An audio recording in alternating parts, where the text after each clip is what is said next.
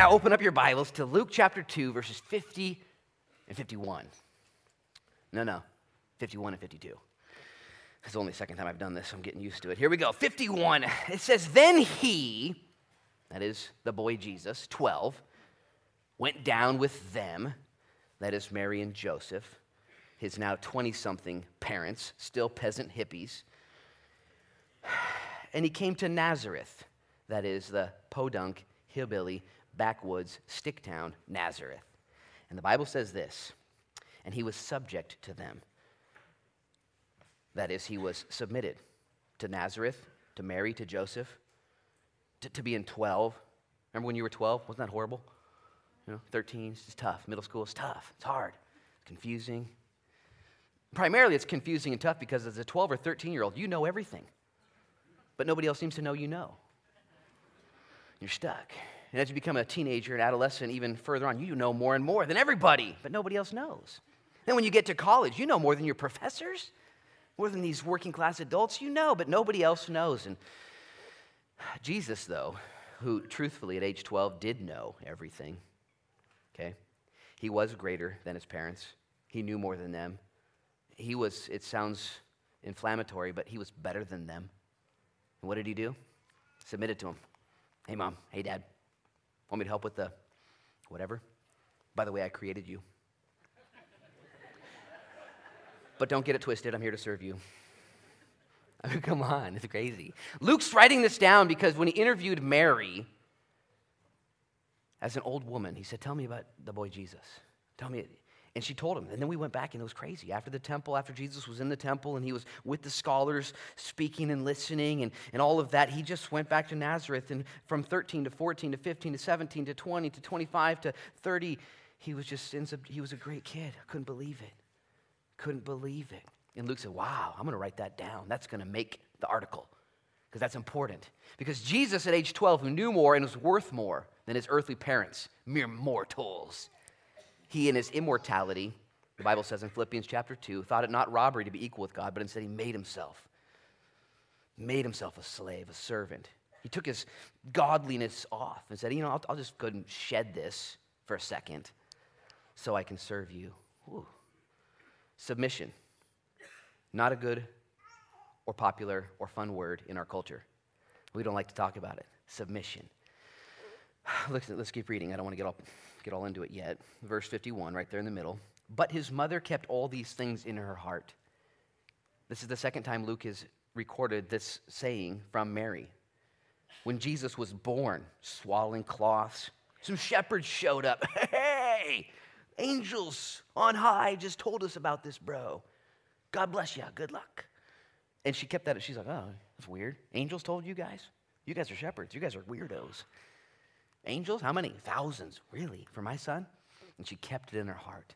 And as Luke interviewed her later, she's like, I didn't know what was happening.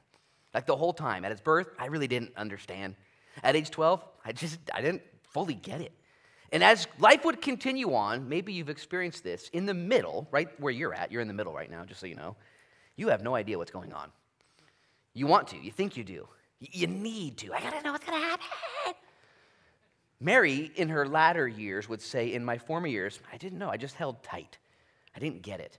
And you, if you have a rear view mirror of your life, you can look back and say, Man, that was crazy then. But now I see it. And all I could do at the time was hold on. Right now, today, that is your best move, your best play. You're tripping about something. Something is stressing you out, whether it's your marriage, whether it's your kids, whether it's your finances, whether it's your health. I don't know how this is going to work out. You need to, what Mary did, hold the Lord near and dear to your heart. Trust Him, He's going to work it out. You will. There's, I got so many memories of chapters of my life where I was stressed out, freaked out, weirded out then. And now I look back and say, oh man, remember that? That was crazy. That was crazy. And if I could just tell myself then, Luke, chill, try decaf. It's fine, try it. You're just fired. Try it. And so I want to tell my now self, hey, you know what? I bet the Lord has this figured out too. I bet you He does. I bet you I can really just relax. I can let go and let God, and I can trust Him in this. Well, Mary Mary did that. Look at verse 52. What's the fruit of Jesus' subjection to his parents, his submission? And Jesus increased, even though he humbled himself low, in wisdom and stature and in favor with God and man. That is exactly your goal today. I want to increase in wisdom and stature and favor with man and God. I want that. I want favor. Who do I have to kill to get it? And the Lord says, Whoa, bro. Turn down for what? No, no, no. You don't have to kill to get it. You need to lower yourself and you'll get it. Humble yourself. Well, check this out. Fast forward 18 years to verse 1 of chapter 3. 18 years go by, non recorded, nothing told about those 18 years. It says this Now, in the 15th year of the reign of Tiberius Caesar, Pontius Pilate being governor of Judea, Herod being tetrarch of Galilee, and his brother Philip, the tetrarch of Iturea, and the region of Trachonius and Lysias, tetrarch of Abilene, while Annas and Caiaphas were high priests, the word of God came to John, the son of Zacharias, in the wilderness. Did you, how many of you guys memorized verse 1 in Sunday school? You know, that was like your favorite verse, your go to verse. You know what my favorite verse is? Is in the 15th year of Tiberius. You know, you're like, what is he talking about? We'll talk about what Luke's talking about in a minute. It says, though, introducing J the B, John the Baptizer, verse 3. And he, J the B, went into all the region around the Jordan, preaching a baptism of repentance for the remission of sins, as it is written in the book of the words of Isaiah the prophet, saying, The voice of one crying in the wilderness, Prepare the way of the Lord and make his path straight. Every valley shall be filled, every mountain and hill brought low, and the crooked places shall be made straight, and the rough ways made smooth. And all flesh shall see the salvation of God. J the B, the last Old Testament prophet. Preaching here in the New Testament, yet an Old Testament prophet. Preaching a baptism of repentance, different than our baptism we're going to do on Easter Sunday, different than what we did on Thursday there at Agate Beach. Our baptism is not a baptism of repentance to get saved, to convert, to be accepted as this was. Our baptism is one of acceptation, reception. I'm already saved. I've already been identified with Jesus' death, burial, and resurrection. That's why I get baptized. I believe he died, was buried, and came up out of the tomb. This, though, before Jesus, was the truth. Because before you get grace, you always must get truth. Okay? The truth.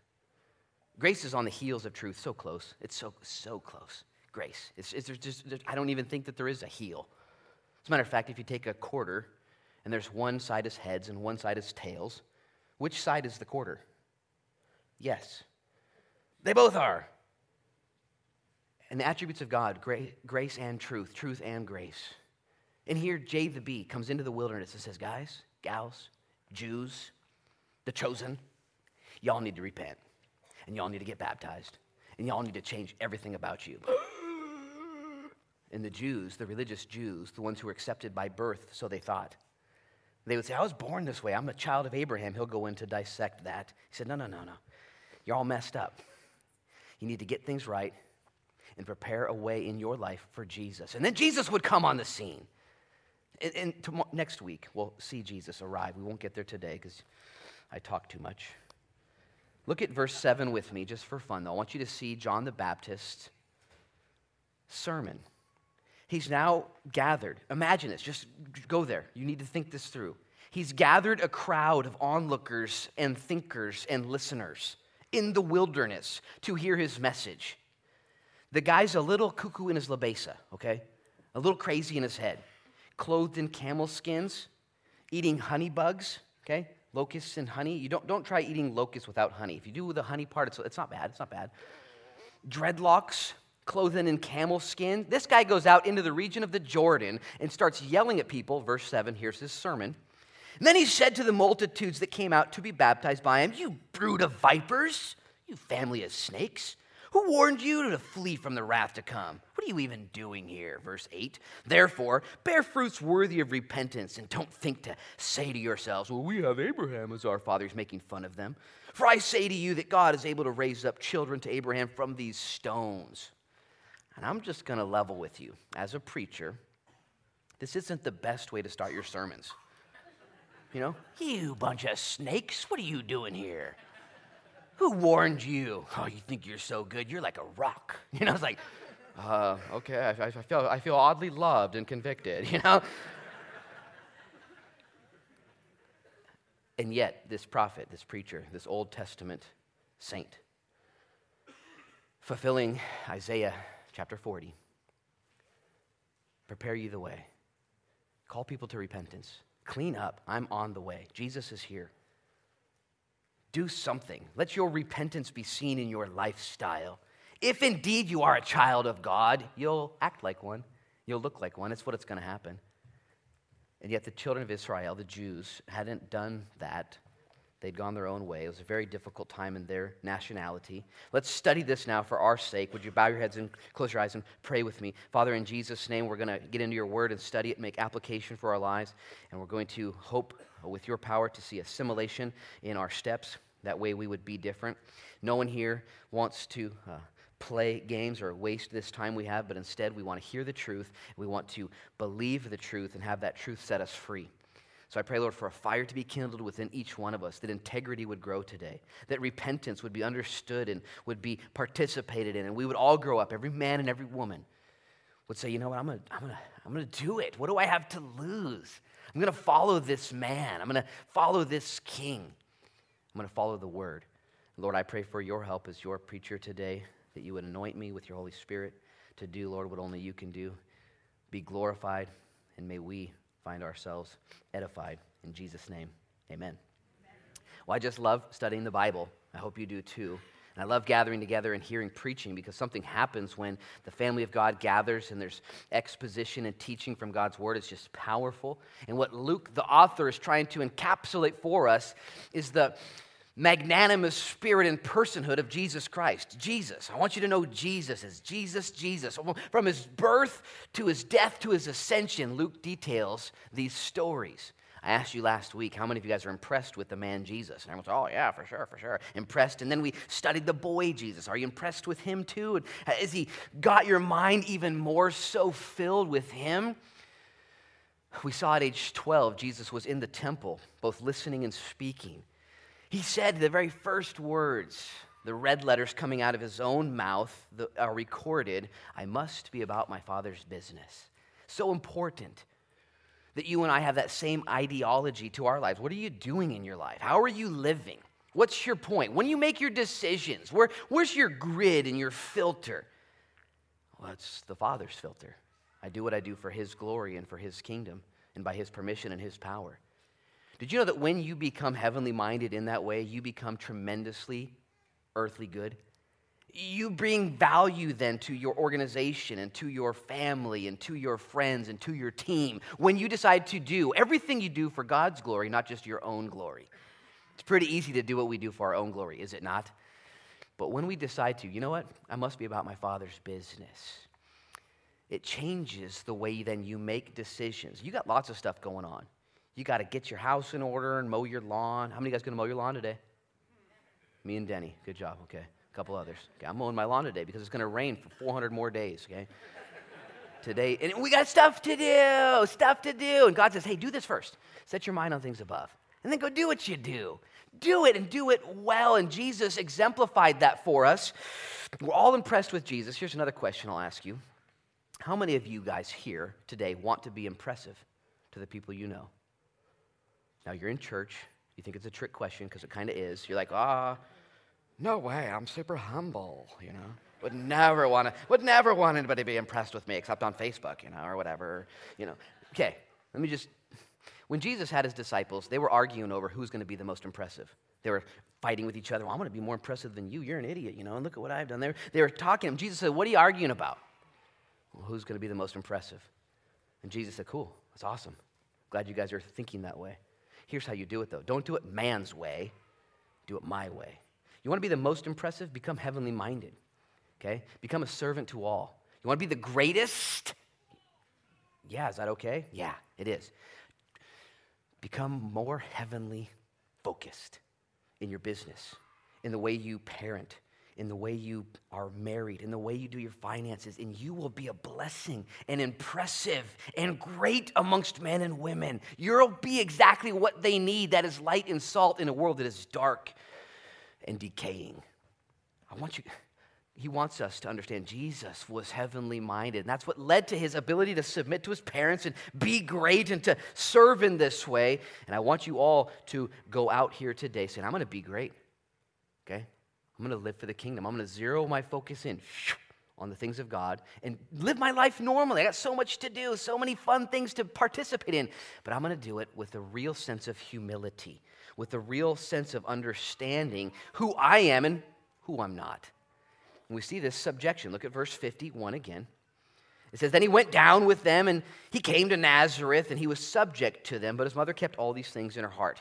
Jesus, again, knowing more and worth more than Mary and Joseph, did not use that as liberty to lord over them, but instead he said, I'm going to be great. I'm going to serve you guys.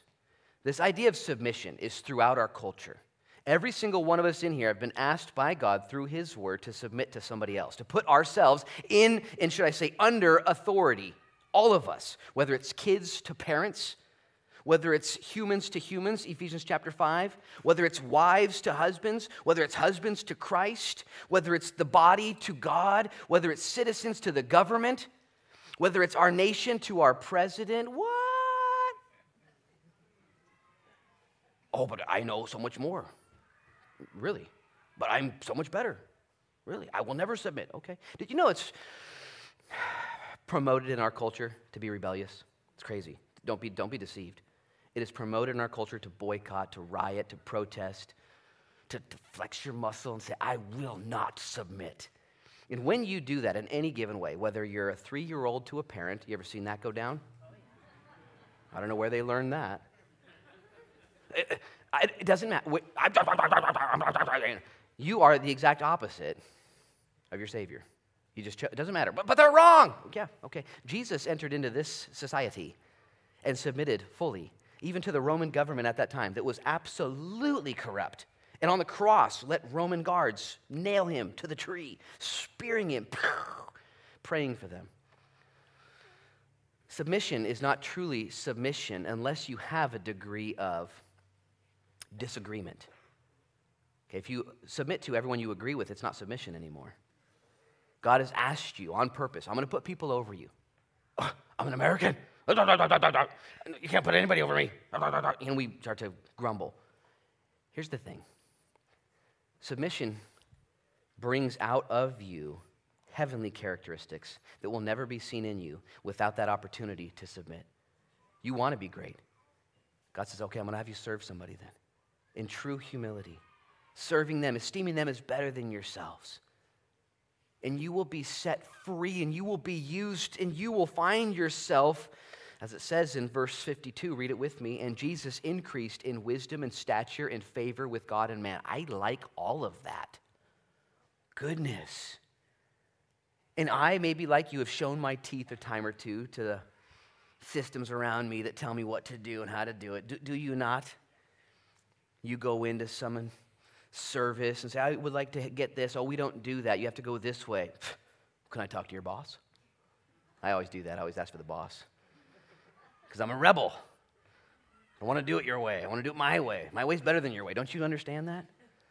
We see this as youngsters all the way through, and man, everybody, you know so much more than other people, and that ideology is it's antichrist. And so we see this, verse 51 and 52, that Jesus went to Nazareth and he subjected himself to mortals to show us that it could, could be done as an example. The opposite of humility is pride and arrogance. How many of you guys just love prideful people? When you see that person, you're just drawn to them, and they're so prideful and arrogant, full of themselves. Anybody want to hang out with them? Then we're going to call them. We're going to invite them over. You just, we know. We're like, eh.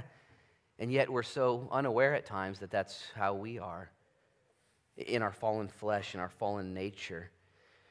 God doesn't want us to be that guy or that gal. And so he built this idea, this rule of submission my question, I guess, would be how submitted are you? And until you until you decide, decide to be submitted, I'm going to submit to God's word. His, his word's over me. I'm not going to argue. He didn't ask me to be the chief editor of his word. Lord, I noticed a couple things in here. I don't know if you're aware of this. You know. He asked me to submit to it. When you submit to it, you'll get peace. When you submit to the people that are over you and in the relationships you're in, oh, I'm telling you right now, there's peace. The opposite of angst fired up, trying to right every wrong. Don't try and right every wrong, you'll end up being wrong. Instead, trust the Lord. Again, Christ on the cross. He could have came down and righted so many wrongs. Oh, you guys are totally blowing it. You're totally doing everything wrong. You're dead. You're dead. You're dead. No, he, he said, no, no. I'm just going to submit to the cross. And I'm going to trust. The peace you get from trusting God and His ability to protect you. Did you know that some of the forms of submission that God's asked us to live under, especially in the parental unit, it's seen most clearly, that God has asked children to be subject to their parents because parents are in authority over their kids. And yet kids come out of the womb like, who's in charge here? Because I'm the new boss. Don't they? They have this attitude and you tell them what to do, and they have that three letter word question they ask, starts with W, rhymes with I. Why? Why? And they just have this attitude about them. I don't know where they get it. But as parents who are in subjection to God, living and serving for the benefit of their kids, obey God and raise their kids. The, the, idea is that those kids would be set free if they would just obey their parents and live in submission. They would be so blessed. It would be so great. God's intention for you is to set you free from your angst, from your stress over your boss right now that just doesn't see things your way. And man, you gotta, you gotta, listen. How, how fun is that? As a matter of fact, I'm gonna go out on a limb here. I, I see so many people on Facebook talking about politics that are not politicians. And I just sit there, I'm thinking, what are you doing? Now, if you're a politician, you better talk about politics. But you probably don't live in Newport, okay? Go to, the, go to Washington. And there's so many people that are, oh, that, that, that, that, that, and sharing it. And, then, and I'm like, well, you look really bent out of shape. And you're actually not fixing anything. I think you might have got tricked. I think you might be duped at this point to being all balled up into, and it's not. And I would just say that goes into so many. God, God says, hey, do it this way and you'll be stoked. You'll, you'll gain favor and stature and wisdom amongst men and God, and you'll be at peace, letting other people deal with their problems. Okay? Those are their problems. You deal with your problems. Submission. God's actually created it to protect you, to give you peace. I've got a dog. She's three years old. Her name's Kaya. She's a beagle. So she's got some hunting instincts built within her. And so, because of that, we've created submission for her within the household. She submitted to me. She knows I'm the alpha, I'm the big dog. And so, there's certain rules that protect her. She's not allowed to go off leash. Some dogs are. You who have dogs that go off leash, I envy you. I don't know how you do it. Your dog's like, oh, I'm just outside. I'm not going to go all rebel on you and crazy. When my dog Kaya gets out, if, if she does, which happens on accident, if she gets out, she runs and then stops and looks back at me and we make eye contact. Kaya, get back here. And Kaya looks at me and takes off the other way every time. This happens all the time.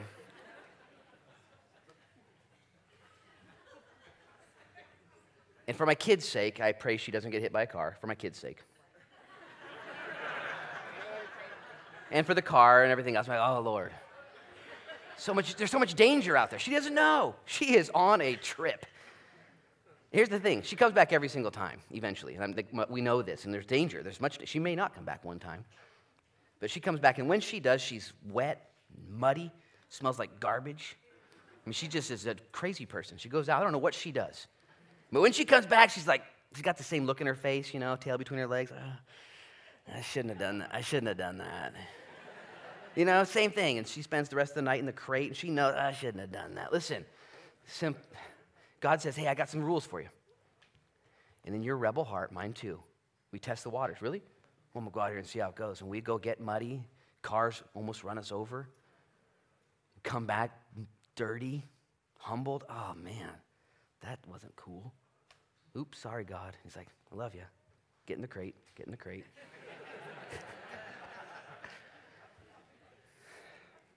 There's so much freedom. I'm telling you what, it's a secret. Freedom to letting God be God, letting God be the rule maker. It's easy. The, the book of Romans actually says if you don't want to live in fear of authorities, don't break the law. It's real simple logic. Okay? Staying out of jail, 101. If you don't want to live in fear, just live in peace and trust the Lord.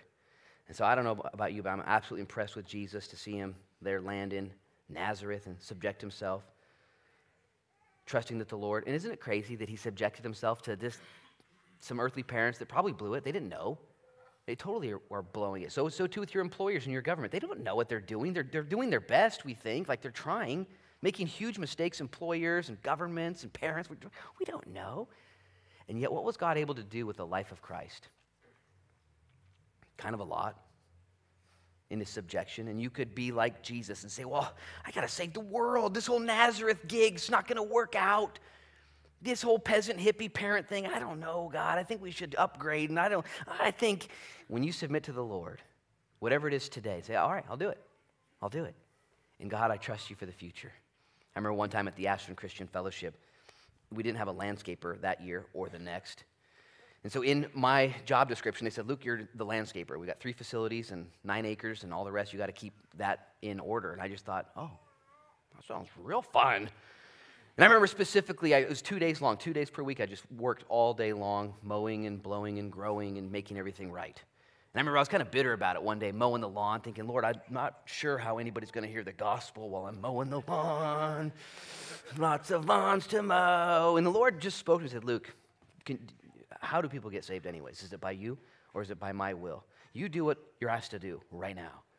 Okay, I'm going to use you. Don't, don't worry about that.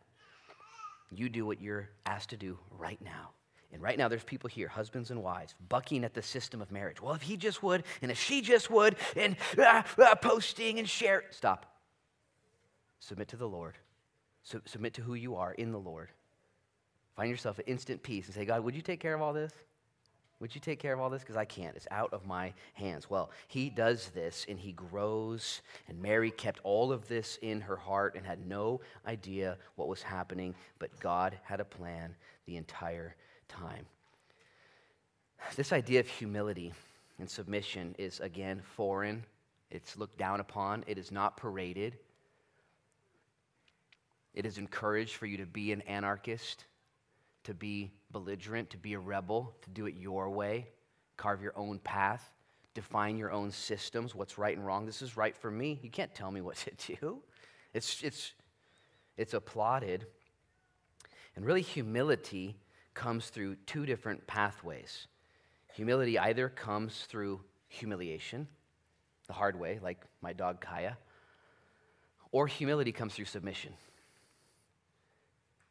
where you choose to, I'm just going to choose, I'm going to be okay with this. I'm going to walk in humility. I'm going to submit to my fellow man. I'm going to serve them. I'm going to be the best. I'm going to be the most impressive person in all of Newport. How's that? Oh, you should see this truck, bro. No. oh, you should see these muscles. I'm going to be the most impressive. I'm going to be the most impressive person. That's going to be the rest of my life's goal. How? By humbling myself. God will use humiliation. Raise your hand if you got a little humility from humiliation. Okay? Keep your hands down if you're a liar. It's okay. I was at this college Bible study one time. I was a 20 year old, and we were exchanging prayer requests. Me and this dude. He's like, "What do you need prayer for?" I was like, "I just need more humility. I just I feel I lack in that, and I could use more humility." He's like, "You want me to pray for you to get humility?" And I was like, "Yeah, sounds right." And he's like, "You better put a helmet on, bro." And he, he prayed for me, and I kid you not, two months later, I went through some of the most humbling, upside down, not hold backwards times of my life. And amen. And the Lord connected the dots and said, Remember when you asked for humility? Well, you weren't going to do it yourself, so I did it for you. hum- humiliation can be redeemed, failure can be redeemed into humility. But you don't have to go through that route. You can also receive humility through submission. Yep, it's me. When I go to the jail to visit, there's always two attitudes on the other side of the glass contrition, humility, and repentance. Okay? There's just, I love those guys and gals. I, I, I like extra time with them. Just, man. I was visiting with one guy recently, and he had his court date and his release coming up, and he said, You know what? I'm honestly, I don't know if I want to get out yet. Young man. Said, I don't, I don't know if I'm ready. I was like, dude, I, I said, I don't know what God's will is for you either. But I like, your, I like what you're saying. There's other guys, though. Grab the phone, start talking to you. Oh, man, my lawyer hasn't seen me, my PO, you know, and this. And, man, I, you know, man, would you put some money on my books, man? You know, come on. And I'm like, you're in jail, dude. Like, you didn't get here on accident. You didn't like book a hotel and it ended up being the jail, you know, and you got tricked. Like, oh, that's a jail. No, you blew it. And yet there's this inability to humble yourself at times. Humiliation comes through, or should I say, humility comes through humiliation and or submission. That's just a rule. Jesus here shows us this that he's not, uh, not above it or below it. He did it. So let's practice that. Let's do that. Let's read the next verse, jumping ahead. Now, isn't it interesting to you that from verse 52 to verse 1 of chapter 3, Luke doesn't record the next 18 years, not even a blip. Jesus' first job, when Jesus got his license, you know, all that stuff. Record it. It happened. Jesus lived with integrity and humility the whole time. Yet I find this in the Bible. The Bible records often the highlights and the low times of the men and women of the scriptures to teach us illustrations. The highlights, oh, in the low points, ugh. Both of them give us encouragement. If you've ever read the book of Acts, it's 28 chapters in length, and it details four decades of the first church. Okay? For, and it's all the highlights and a few low points. And if you read it fast, you're likely to consider, man, the first church was crazy. Miracles every single day everywhere they went. And really, it's not true. God is doing stuff on the days that are notable, and He's doing stuff on the 18 years that are just normal. And that's a word for somebody here today that maybe has 18 years or 18 months of just normalcy. And you're like, well, I guess I missed the team, I missed the squad. I'm just a B apostle, not an A apostle. God doesn't have a plan for me. You know, whatever they. Eh, eh. Let God do what he wants to do. God's going to resurrect something and do something. 18 years later, Jesus is 30 now. John the Baptizer is 30 and six months. And this is what happens. Verse 1. It says, Now in the 15th year of the reign of Tiberius Caesar, Pontius Pilate being governor of Judea, Herod being tetrarch of Galilee, his brother Philip, tetrarch of Iturea, and the region of Trachona, Titus, or whatever that word is, Lysanias and yeah, tetrarch of Abilene, and all these places, while Annas and Caiaphas were high priests as well. Well, that's when the word of God came to John, the son of Zacharias, in the wilderness. What a run up in detail to J the B starting his ministry. Why would Luke do this? Why would Luke include six leaders of that day, political and religious, six men, historical, real figures that were in charge to help us detail when J the B did what he did, therefore ushering the way to see what Jesus did? He did it because there was skepticism, criticism, study of God's word and truth. And so Luke said, hey, let's just let's use six eyewitnesses. So when you do this study historically, you'll be able to verify, if need be, that this book is legit. As a matter of fact, other books that have been written about God, not the Bible, I like to study them because they're real easy to pick apart. Jehovah's Witness Bible, their renderings and changings.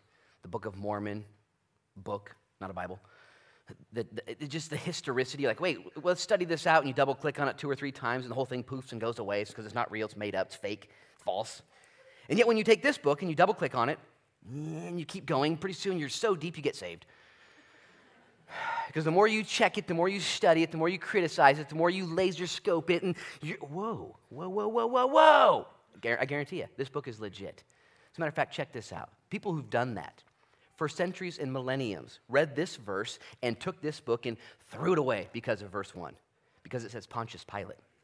And there had been no historical evidence of Pontius Pilate at all ever until 1961.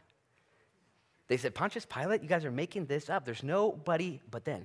God allowed for the rains to cease, the Nile to lessen, construction to begin, Israeli pilots to fly over the Mediterranean Sea coastline, seeing something they'd never seen before under the salt water and under the sand, Herod's Praetorium. The Caesarea Maritima is what it's called. And they began to excavate it and unearth it and dig, and they found all this crazy stuff where Paul gave his defense to Agrippa and to Festus and to all these people and appealed to Caesar. All of that was unearthed in 1961, which led to then the discovery of what's known today as the Pilate Stone, where on this Pilate Stone it says Pontius Pilate, perfecter of Judea, the ruler of Judea. Just in the same time period, there it was the whole time, and all the critics grew deathly silent. Did you know that the Hittites are mentioned throughout the scriptures over and over? And yet there had been no artifacts or proof that the Hittites existed. And so people took this book and threw it in the ocean and said it's all made up, fictitious, just like the Book of Mormon, until 1861. 1834. I get my dates confused. I wasn't there when it happened. 1834. A guy by the name of Felix is digging around in Turkey. Not your Thanksgiving Day turkey, different turkey. They're in Asia Minor. Digging around, and he found some writings and all kinds of records detailing the nation of the Hittites. And that wasn't the first time. Now they've been proven over and over and over again. The Bible said it the first time. Did you know that if you're a smart archaeologist, you'd get a book and you'd read it and say, Where does it say to dig? And you would, okay, so there's where it says. And you, it, they do it now. And you go dig for the walls of Jericho. The walls that on the seventh day fell down. Where's these walls at? Start digging, you'll find them. And on that day, the ground opened up and swallowed the walls. And there's the remains of the walls of Jericho. Go find them. Everything the Bible says is true. And I just love God for that. Okay? It's historicity, it's validity, but also it's morality. You need to take it then and make an application. Well, if everything it says is true about facts and figures and peoples, than what it says about morals and reality and heaven and hell and creation and everything it says, you need to take this to the Lord and say, God said it, that settles it, and I believe it. My wife and I were talking about the creation evolution debate last night. And I just posed this idea. She was telling me that somebody was thankful that I am a creationist because God said it. And if you have a problem believing that God can create the world as he said he did, then you don't even have a God. God does so many miracles throughout the scriptures we're okay with. The very fact that when you die, your spirit goes to be with the Lord. Most of us are okay with that. We're like, yeah, sounds like a great idea. You know, go to, I go to heaven. I'm not sure where it's at, but I'm sure it's awesome. The very fact you believe that, why should you have any trouble believing in the miracle power of God to say there was nothing and then I created it all? Okay, everything God does requires miracle power. And the evolutionist thinker's like, well, no, we gotta, we gotta make it somehow now. It's gotta happen over billions of years. Why? Let God be God and every man a liar.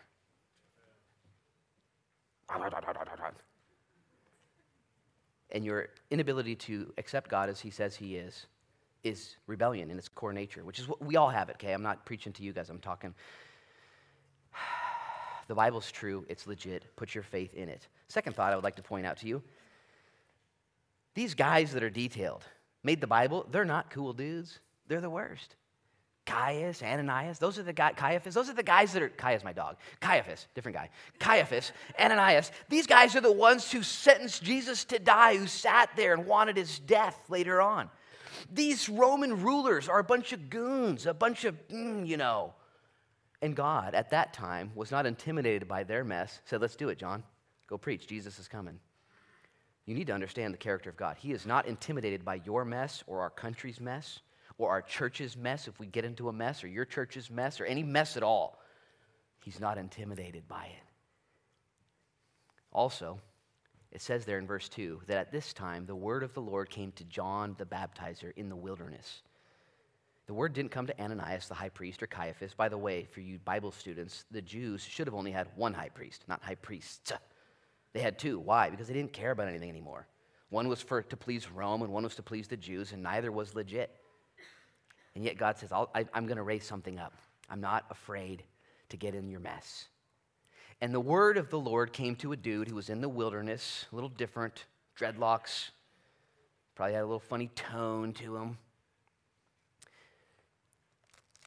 Walking a different path, and maybe you're here today and you feel like you're on a different path or in the wilderness. Can I just give you a word and say God's going to open up the word to you as well? Even in the midst of your chaos around you, all the stuff, God is not afraid to give us what we need when we need it. Look at verse 3. The instructions were given to him. And he went into all Judea and all the region around the Jordan, preaching a baptism of repentance for the remission of sins. Now, this would have been odd and foreign to the Jews because they had what was known as national salvation. That is, I'm born a Jew, I'm good. I'm okay. Like I'm born, I'm a part of the tribe, part of the system. I'm, I'm born all right. And so for John to come out to the Jews and say, get baptized for repentance of sins, that was only given to Gentiles not born right who wanted to convert and become Jews. You want to become a Jew? Well, you got to repent and get baptized, and you'll be, you'll be a convert, not a full Jew, but you can walk with us. John the Baptist went to the Jews and says, You guys got to repent too. Dude, you might not know who I am, would be their response. I'm from the tribe of Benjamin. I'm from the tribe of Gad. I'm a, I'm a, I'm a national, bro. You hear this a lot in our country, country too, in our culture. When you tell them about the Savior. Hey, man, do, do you know the Savior, Jesus? Savior? What, what do I need to be saved from? I don't need to be saved. I'm, I'm not bad, you know? I mean, I, and I'm not bad. And people have this, I have this conversation all the time, and people say, look, I'm okay, you're okay, they're okay, okay? And I'm like, that's not okay, okay? And I'm not messing with you. It's not okay. And people, I, I've talked to so many people, they say, look, I don't have a problem with God at all. I'm cool with him. And I stop them and say, really? Do you think he might have a problem with you? I'm glad you don't have a problem with God. That's, that's probably worth something. But do you think you might be offensive to him in any way, shape, or form? you know. I'm at peace with God. You ever heard something? I'm just at peace. I'm glad you found your path. I'm so proud of you. You're really, you're killing it. You're doing a great job. I, I have my own path and I'm at peace with God. Really? Is God at full peace with you? Has he extended the scepter of peace to you? Why would he not be at peace with me? That's what they would think. And that's what people think. They compare themselves to the wrong standards, the people around them, the, the, the bad to the bone folks. Well, he comes on the scene. And the reason he came on the scene is recorded in verse 4 as it is written in the book, the words of Isaiah the prophet saying, The voice of one crying in the wilderness. This was prophesied that it would happen. And again, what God says happens. God says it, that settles it, we see it. It's just the way it is. Whatever God says, this is an 800 year old prophecy. The man preparing the way for the Lord, crying out in the wilderness. It's time, John. The whole system's corrupt. The government's upside down. The church is illicit. Go to the wilderness and do what I said we do. That was 800 year old prophecy, Lord. You sure? Positive. And he goes out and begins to preach in the region of the Jordan area. This is his message Prepare the way of the Lord and make his path straight. Stop right there, eyes up here. This would be common practice in that day for when the king or governor showed up to neighborhoods and villages. They didn't have many pathways. You think they probably did, like, well, I'll take Highway 20 and 101 and I'll kind of skirt over here to 126. Listen, they had main roads that led to pathways that everybody took. And so when the king or governor would come into a village, he would take the pathway that would go right by your house, the same one that everyone takes, and they would parade these kings around. And so the message would go out prepare the way. The boss is coming. Get the trash out. Make it straight. Fix the roads. This is going to happen. This is a big deal. And this prophecy was given over to then Jesus Christ in their life, saying, Make the path straight, get rid of the junk, and make room for God in your life, a clearing for the king. And he goes on to say what happens when the king shows up. Verse 5 Every valley shall be filled, and every mountain and hill brought low. The crooked places shall be made straight, and the rough ways made smooth, and all flesh shall see the salvation of God. Stop right there, eyes up here. Did you know that when you decide to make the path straight for God, get rid of the trash, beautify your life, when you decide to in this way of repentance, all the valleys, the low things in your life, the areas of depression and downwardness, they're brought up. All those areas in your life where you just struggle, I just feel so low today, God blesses you in those areas. And those mountains, those hills, the things that are in the way, impenetrable problems, stuff I can't get over, when you make the way straight for the Lord, those mountains are brought low. You can, you can get through. The Bible says you can cast mountains into the sea. That is things that are in your way. He also says that things that are rough are made smooth, things that are crooked are made straight. This is what Jesus does. This is how God wants to bless you and bless me, and as we submit to Him as we say, okay, you make the rules, you make it right, I'm going to follow you. I don't. I break the rules. I'm kind of like Luke's dog. I'll get away and I'll go cray cray. But I'll do it your way. Because I got these valleys that mess with me. And I don't know why, but I'm down so often. I got these mountains that I just can't get over. And I've got this, it's just so rough in my life at times. Well, when you get Jesus in, everything is made right. Last night I was at a Young Life banquet fundraiser and at one point, they had cardboard testimonies where a parade of students comes out one at a time with a cardboard sign that details who they were before Christ lost, broken, dejected, scared, irrelevant, lonely. And they would come out and parade and, and show everyone. And then they would turn it around found, secure, loved, adopted, guided. All the, and just tears come in your eyes because we all know. We know what it's like, those feelings, those emotions of being out. And then when Jesus finds you and you get blessed and come into the fold where we belong. Look at verse 6. I need you to get this. It says, And all flesh shall see the salvation of God. This is the prophecy in Isaiah uh, chapter 40, uh, detailing the me- uh, ministry of Christ. The Jews wouldn't get this or receive this. They don't like that. All flesh will see? You mean all Jewish flesh? Like, for real. Like, not all flesh, but all, all us. And yet Jesus comes on the scene and says, No, no, no, everybody, Jew, Gentile, ins, outs, ups, downs, thems, those, and others. Everybody. And it took them, the Jews, a long time to figure that out. But this is the heart of God. And I say it to you guys. Most of us in here are probably not Jews. We're Gentiles. We get it. But we still have prejudices, don't we? Well, they'll never figure it out. Well, they, they, they would never in, embrace Christianity. They're, they're in this framework or they're in that area. Listen, God's heart is that all men and all women and all peoples should repent and give their lives to him equally. That is through submitting to the Savior and their King. Everybody, don't get it twisted, okay? In your prejudices and your small thinking. Because when you understand that God is for everyone, man, it gives you love for everyone then. And not this hierarchy and this weird in and out thing that you and I create so naturally. Well, Isaiah prophesied it, John preached it. I got a couple more verses and I'll let you go. Verse 7. Then he said to the multitudes that came out to be baptized by him, You brood of vipers, who warned you to flee from the wrath to come? Bear fruits worthy of repentance, and do not begin to say to yourselves these excuses We have Abraham as our father. For I say to you, God is able to raise up children to Abraham from these stones. Stop right there, eyes up here. Wow. These guys show up by the droves, dozens and hundreds of people into the wilderness to hear a crazy guy preaching. Let me tell you why. Because whether you like it or not, whether they know it or not, the world, all of us want the truth. We want it. Nobody wants to be lied to.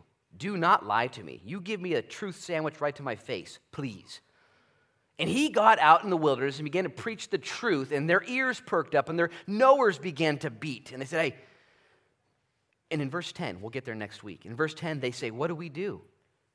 What shall we do? How do we fix it then?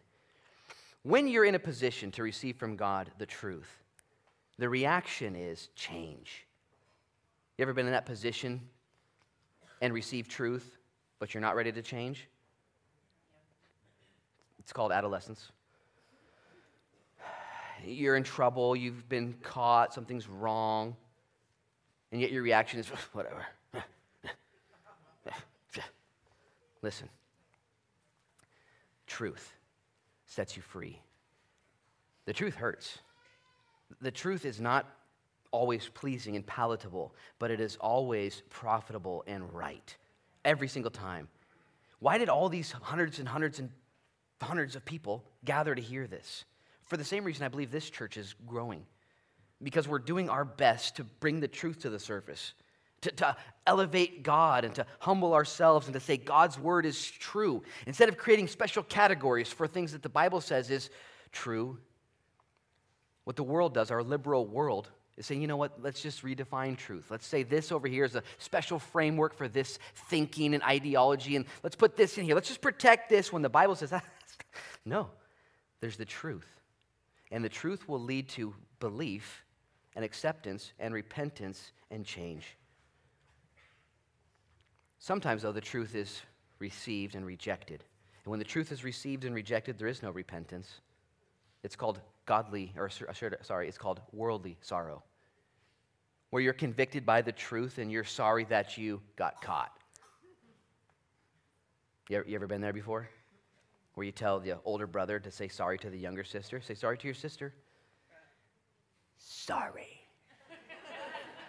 Whoa tears to my eyes. That was so authentic, you know. Now give her a hug. You know. Yeah. You could see him like, you know, I'm gonna get you later. you know, like, whoa. That's not repentance. Rep- repentance through the truth.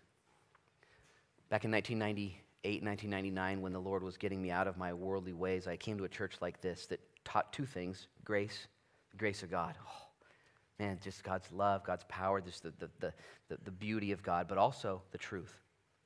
And I was in a position finally, through many wanderings and runnings, to say, I, I want to submit to that God. His, his grace and I want to I want to do whatever he says. He's right, I'm wrong. That's just the okay. I'll run if you let me. Don't let me.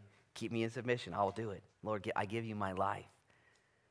I give you my life. I remember when I got arrested in 1998 for fake IDs and was cited and booked and released right there at the 7-Eleven. Went back to the dorms to my drug dealing buddies, and they were all bummed. Oh man, dude, the fuzz, you got busted. Sorry. And I knew. I was like, I'm not sorry. Like this is this is a good thing for me. What are you talking about, bro? Like this isn't. I was like, no, this is. I needed this. This is the truth. Sandwich in my face. I'm a brood of vipers. I'm, I'm not okay. And most of my friends didn't get it. There's like 20 friends coming around me. One guy, though, named Jeb, he was listening. He's like, wait, what are you, what are you, what are you really saying? I said, I, this isn't who I want to be. I need to change everything. He says, I don't really like the way I'm doing things either. I'd like to change too. And there began to be a metamorphosis around all of us, a kind of a, a cathartic effect, and we started to go to church, many, many people. But it's never going to happen to you or to your kids, to our culture, without the truth. Okay? The truth. And we're about to lose a whole generation. I'm not freaking out about it because God's in charge and I'm going to submit to Him. But there's a whole generation that doesn't know the truth, wants their ears tickled, wants to just know. Can we just defi- redefine it? Because I want to I wanna, I wanna be right. Well, no, you're wrong.